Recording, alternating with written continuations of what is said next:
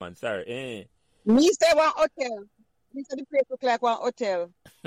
um, you know, you little bit, and of course, you come from, you know, from our area and going up there. Yeah. Uh, when we went for orientation, of course, it was, you know, you're excited because you're in a big school now, you know. Um, so, of course, it, it, it was just, I was impressed with the whole building and the whole, you know, settings. So, of course, with it, wo- with it extra overjoy, you know, Mhm. um, seeing the place for the first time. And, of course, yeah, it was just eager to start.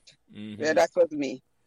I- I'm with the impression Yeah. I get at the surroundings of the place, like the hill and the school campus. And me did love the willow tree at the front of the school. Like the day they want to come there. Yeah, man, I'm telling you, it was Yes. impressed, man, of course.